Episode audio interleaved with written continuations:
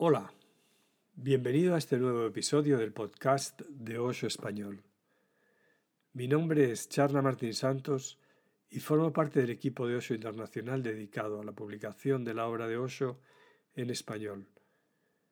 En este espacio, y haciendo uso de las diferentes redes sociales, te vamos a ir acercando y presentando los últimos libros de Osho traducidos y publicados al español. Algunos serán las últimas novedades, otros quizás hayan sido publicados hace tiempo. Libros extraordinarios a los que ahora les volveremos a dar atención para que conozcas un poco mejor el tesoro que nos ha dejado Osho en todos sus libros. Hoy dedicaremos este espacio al título Meditación para gente ocupada. Consejos para acabar con el estrés. El libro está publicado en español por Editorial Kairos y las traducciones de Esperanza Moriones. A muy pocas personas les resulta fácil sentarse y relajarse. Meditación para gente ocupada está diseñado para superar esta dificultad. Osho nos brinda infinidad de consejos y fórmulas de meditación para ser incorporadas en la vida cotidiana. El trayecto al lugar de trabajo puede convertirse en un ejercicio de focalización. El ruido que llega de la calle puede tornarse en lugar de una distracción, en una ayuda para encontrar un espacio de silencio interior, etc. El objeto de todas estas técnicas es enseñar a encontrar la tranquilidad en medio de nuestra frenética vida cotidiana. Siguiendo los sencillos consejos de Osho, podremos reducir la tensión, minimizar el estrés crónico, relajarnos, gestionar los conflictos y las relaciones personales.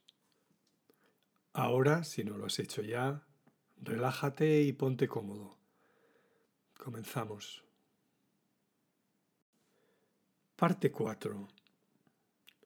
Una de las falacias del pasado es esta.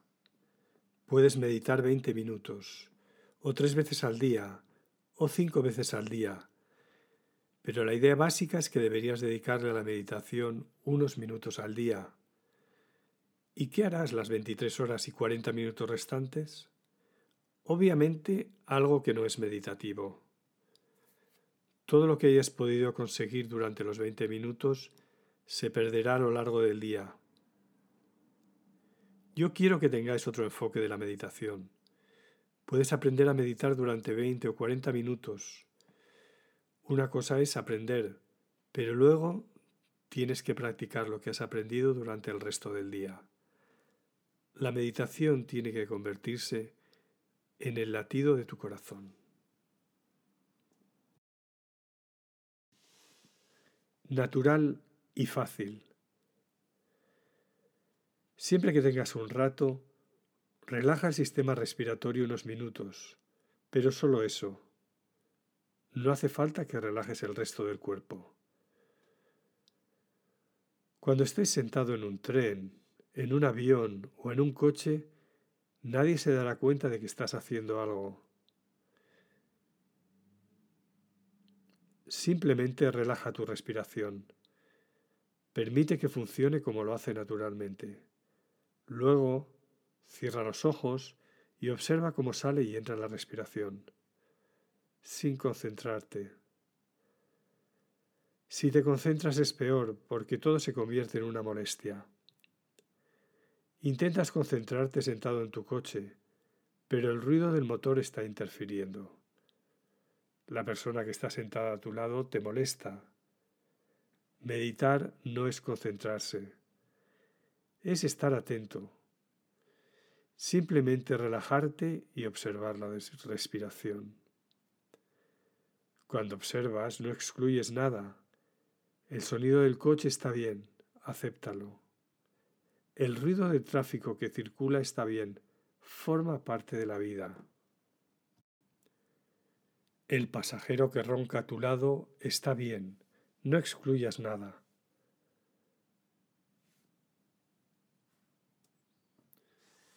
La verdad no se puede evitar. Es mejor afrontarla, aceptarla, es mejor vivirla. Si empiezas a vivir una vida de verdad, auténtica, con tu rostro original, todos los problemas desaparecerán porque cuando dejas de estar dividido, el conflicto cesa. Tu voz tiene unidad. Todo tu ser se vuelve una orquesta. Actualmente, cuando dices algo, tu cuerpo expresa otra cosa. Cuando tus labios dicen algo, tus ojos al mismo tiempo dicen otra cosa. Cuando viene alguien, a menudo le pregunto, ¿cómo estás? Y dice, bien, muy bien. Pero yo no les creo porque su cara está apagada. No refleja alegría ni felicidad. Sus ojos no brillan, no tienen luz. Y cuando dicen, estamos contentos, la palabra contento no refleja felicidad. Es como si la estuviesen sacando a la fuerza. El tono, la voz, el rostro, la forma de sentarse o de estar de pie, todo desdice su afirmación, expresa otra cosa. Empieza a observar a la gente. Cuando dicen que están contentos, obsérvalos. Busca una pista.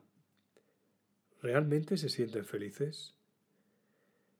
e inmediatamente verás que alguna parte de su cuerpo manifiesta lo contrario. Luego, paulatinamente, obsérvate a ti mismo. Si dices que estás contento y no lo estás, tu respiración se alterará. No puede ser natural. Es imposible, porque lo cierto es que no estás contento. Si hubieses dicho me siento infeliz, la respiración habría seguido siendo natural. No habría conflicto. Pero al decir me siento feliz, estás reprimiéndote. Y al hacer este esfuerzo, tu respiración cambia de ritmo, deja de ser rítmica. Tu cara ya no es atractiva, tu mirada se vuelve falsa. Observa primero a los demás, esto te facilitará las cosas porque puedes ser más objetivo con ellos. Y cuando hayas encontrado algunas pistas en ellos, aplícatelas a ti mismo. Te darás cuenta de que cuando dices la verdad, tu voz tiene una musicalidad. Pero cuando no dices la verdad, se aprecia una nota discordante. Cuando dices la verdad, eres uno. Estás unido cuando no dices la verdad, estás separado y surge un conflicto. Observa estos fenómenos sutiles, porque son una consecuencia de la unidad y la separación. Cuando estás unido y no hay divisiones, cuando eres uno, cuando estás en armonía, verás que eres feliz. Este es el significado de la palabra yoga. Yogi significa aquel que está unido, en armonía, aquel cuyas partes se interrelacionan y no se contradicen. Son interdependientes, no entran en conflicto, están en paz unas con otras. Dentro de su ser hay una gran amistad. Está completo. Hay ocasiones y momentos especiales en los que eres uno. Cuando observas el océano, su inmensa ferocidad, de repente olvidas tu división, tu esquizofrenia, y te relajas. O cuando vas al Himalaya y ves las nieves eternas en sus cumbres, tienes una sensación de calma. Y no tienes que ser falso, porque no hay más seres humanos a los que mentir desaparece la división. Cuando estás oyendo una música maravillosa, desaparece la división. Siempre que eres uno, en cualquier situación, estás rodeado de paz, felicidad y éxtasis. Te sientes pleno. No es necesario esperar estos momentos. Estos momentos pueden convertirse en tu vida normal. Estos momentos extraordinarios pueden ser lo normal. Y esto es lo que pretende el Zen. Puedes vivir una vida extraordinaria viviendo una vida ordinaria. Cortando leña o haciendo la colada puedes disfrutar perfectamente, porque la cuestión consiste en hacer los actos con totalidad, disfrutando, deleitándote. La clave está en la respiración. Observa a un niño. Su forma de respirar es la correcta.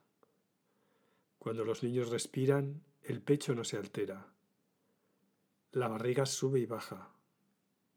El niño respira desde la barriga. Todos los niños tienen una barriguita prominente. Eso se debe a su respiración y a que tienen una reserva de energía. Es la forma correcta de respirar. Recuerda que no debes usar demasiado el pecho. Solo en contadas ocasiones, en momentos de emergencia. Si estás corriendo para salvar la vida, puedes usar el pecho. Es un recurso de emergencia. Puedes usar una respiración rápida y superficial y correr pero normalmente no habría que usar el pecho. Recuerda que solo debes usarlo en situaciones de emergencia, porque en estas situaciones es difícil respirar con naturalidad. Si lo haces, seguirás relajado y tranquilo, y eso no te permitirá correr ni pelear. Estarás tranquilo y sereno como un Buda. Pero si hay una emergencia, por ejemplo, si tu casa está en llamas y respiras naturalmente, no podrás salvar nada. O si estás en la jungla y se abalanza un tigre sobre ti y sigues respirando normalmente, no te alterarás. Es como si dijeras, de acuerdo, que haga lo que quiera, no podrás protegerte. La naturaleza te proporciona un sistema de emergencia, el pecho. Si te ataca un tigre, dejas de respirar con normalidad y tienes que respirar en el pecho. Ante una situación de emergencia, solo tienes dos alternativas, huir o luchar. Para ambas situaciones necesitas mucha energía. Una respiración superficial pero alterada, un estado de tensión, Si normalmente respiras en el pecho, habrá tensión en tu mente.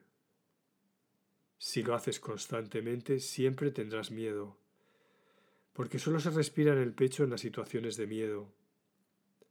Si lo conviertes en un hábito, siempre estarás asustado, siempre estarás listo para pelear. Aunque no haya ningún enemigo, pero tú te lo imaginas. Así surgen las paranoias. En Occidente muy poca gente se ha percatado de este fenómeno, como Alexander Lowen y otras personas que trabajan con la bioenergética. Se han dado cuenta de que cuando la gente tiene miedo, su pecho está en tensión y su respiración es corta y superficial. Si consiguen que su respiración sea más profunda de modo que llegue a la barriga, al centro del jara, desaparecerá el miedo. Ida Rolf ha creado uno de los métodos más interesantes, el Rolfing, para cambiar la estructura interna del cuerpo. Cuando llevas muchos años respirando mal, desarrollas una musculatura que te impide respirar profundamente. Aunque te acuerdes de respirar profundamente durante unos segundos, en cuanto vuelvas a estar atareado, volverás a respirar de una manera superficial, en el pecho, para que desaparezcan el miedo y la tensión, hay que cambiar esa musculatura. Observa cómo respira un niño. Esa es la forma normal de respirar y hazlo como él. Deja que tu barriga suba al inhalar y baje después al exhalar. Conviértelo en un ritmo que sea casi la música de tu energía, un baile con ritmo, con armonía, y te producirá tanta relajación, sentirás vida y una vitalidad que jamás habrías imaginado que fueran posibles.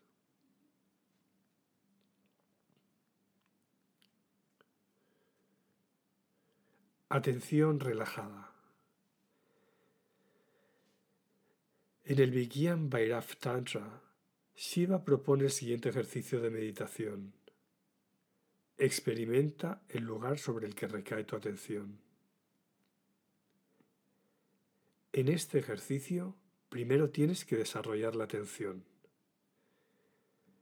Hay que desarrollar una actitud que implique estar atento. Este ejercicio solo puede hacerse así, y de ese modo podrás experimentar aquello que señala tu atención. Podrás experimentarte a ti mismo. Puedes experimentarte a ti mismo simplemente mirando una flor. Cuando miras una flor de esa forma, no estás mirando simplemente la flor, sino también al que mira. Pero para ello tienes que conocer el secreto de la atención. Puedes estar viendo la flor y pensar que la estás mirando, pero has empezado a pensar en la flor y te la has perdido. Ya no estás aquí estás en otro sitio. Te has ido. La atención significa que cuando miras la flor no estás mirando ni haciendo nada más. La mente se detiene, no hay pensamientos y solo experimentas la flor que está ahí. Tú estás aquí y la flor también. Y entre los dos no hay ningún pensamiento. Si puedes hacerlo, verás que de repente la atención que pusiste en la flor rebota y vuelve hacia ti. Se cierra en un círculo. Cuando miras la flor, la mirada vuelve a ti. La flor lo refleja, lo rebota. Esto ocurre cuando no hay pensamientos. No estás mirando solo la flor, estás mirando también al que mira. El que mira y la flor son dos objetos, y tú te has convertido en un testigo de ambos. Pero para ello tienes que adiestrar tu atención porque no estás atento en absoluto. Tu atención es intermitente, va de un sitio a otro, de una cosa a otra, no estás atento ni un solo instante. Ni siquiera cuando te hablo estás escuchando mis palabras. Oyes una palabra y luego tu atención se va a otro sitio. Cuando vuelves, oyes otra palabra y tu atención se vuelve a ir. Oyes algunas palabras, rellenas los intervalos y crees que me has oído. Lo que entiendas es cosa tuya, es tu propia invención. Solo has oído unas palabras y el resto lo has añadido tú. Pero eso puede cambiar todo el significado. Yo digo una palabra y tú empiezas a pensar en ella. No puedes quedarte callado. Si estuvieras callado mientras hablo, estarías más atento.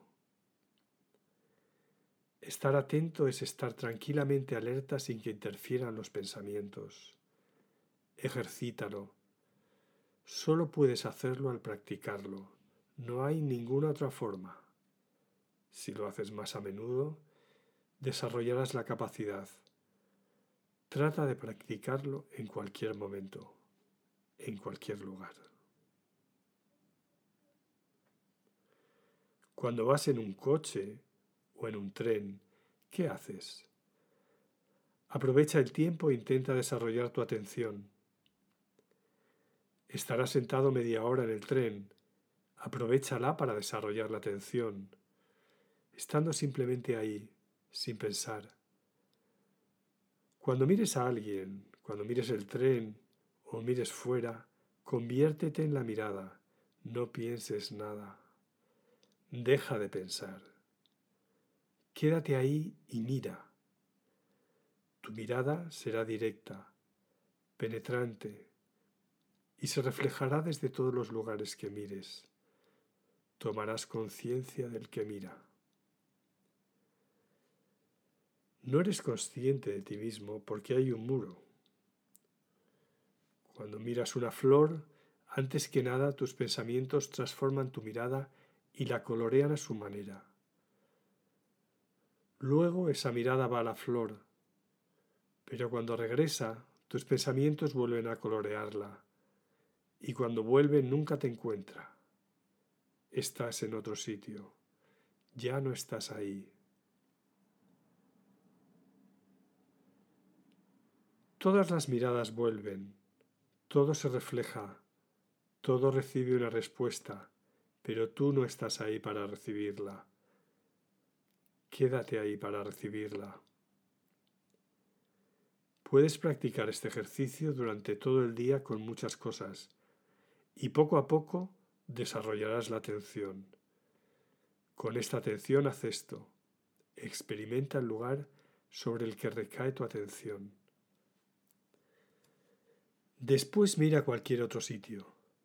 Simplemente mira. La atención se ha despertado y te experimentarás a ti mismo. Pero el primer requisito es tener la capacidad de estar atento. Es algo que puedes practicar. No necesitas un tiempo extra para hacerlo. Siempre que estés haciendo algo, comer, bañarte, bajo la ducha, estate atento. ¿Cuál es el problema? El problema es que hacemos las cosas con la mente y siempre estamos planeando hacia el futuro. Aunque estés viajando en un tren, tu mente estará preparando otros viajes, programándolos, planeándolos. Deja de hacerlo. Un monje zen, Bokuju, dijo, la única meditación que sé es esta. Cuando como, como. Cuando camino, camino. Cuando duermo, duermo. Todo lo que ocurre, ocurre. Y nunca interfiero. Es lo único que hay que hacer, no interferir. Y dejar que ocurra lo que tenga que ocurrir, simplemente estando ahí. Eso te ayudará a estar atento. Y cuando logres estar atento, podrás valerte de esta técnica experimenta el lugar sobre el que recae tu atención. De ese modo, experimentarás al experimentador. La atención volverá a recaer en ti, rebotará en ti de todas partes, se reflejará de todas partes. Toda la existencia te reflejará y de esta manera podrás conocerte. Antes no hasta que toda la existencia se convierta en un espejo y te refleje, hasta que cada parte de la existencia te revele, hasta que cada relación te abra.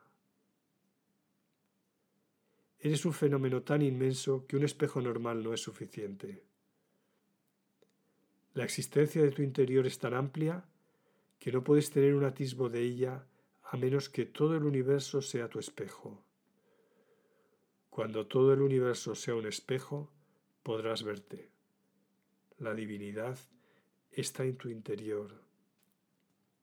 Y esta es la técnica para que la existencia se convierta en tu espejo. Estar atento, estar más alerta. Y cuando tu atención se enfoque en algo, donde sea, en cualquier objeto, de repente experimentarte. Es posible hacerlo pero ahora mismo no puedes porque no cumples los requisitos básicos.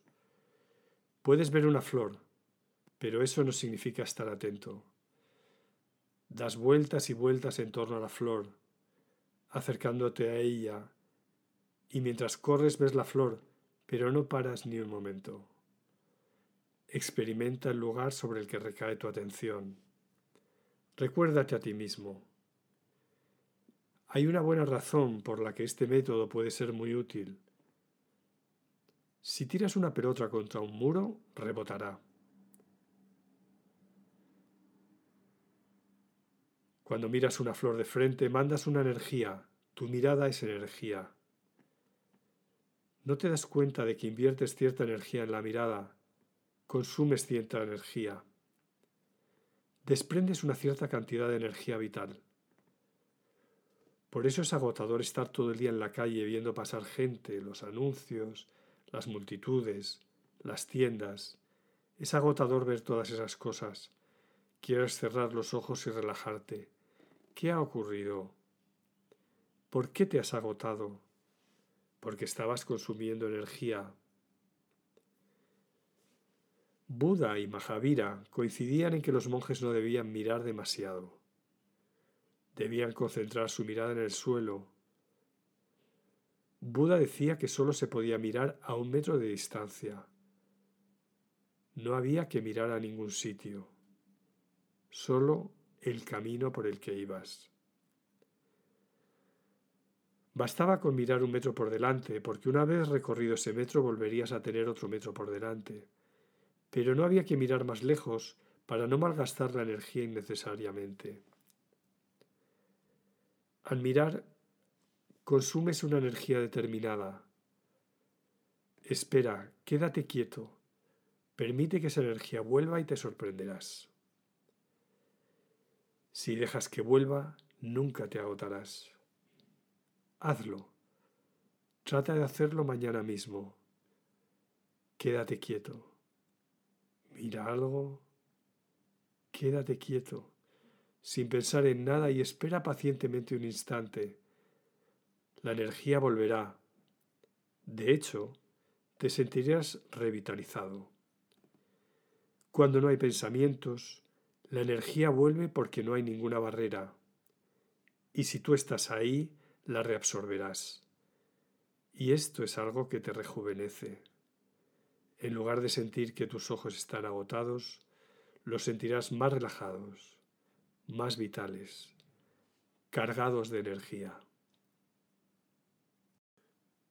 Hasta aquí el capítulo de hoy. Acabamos de leer un fragmento del capítulo 4 del libro Meditación para gente ocupada, consejos para acabar con el estrés de Osho, publicado por Editorial Kairos y traducido del inglés por Esperanza Moriones. Esperamos que te haya gustado y que hayas podido disfrutar de las palabras de Osho y empezar a profundizar. Te animo como siempre a suscribirte y a recomendar este podcast en la plataforma de tu preferencia, en tus redes sociales o mejor aún contándoselo a tus amigos y si puedes puntuarlo con cinco estrellas, así nos ayudas a que el podcast siga creciendo. Nos encuentras como Osho Español en Instagram, Facebook, Twitter, Pinterest y LinkedIn. Los enlaces los puedes encontrar en nuestra página web oshoaprendermeditación.com. También nos puedes hacer llegar tus sugerencias o comentarios en el correo electrónico podcast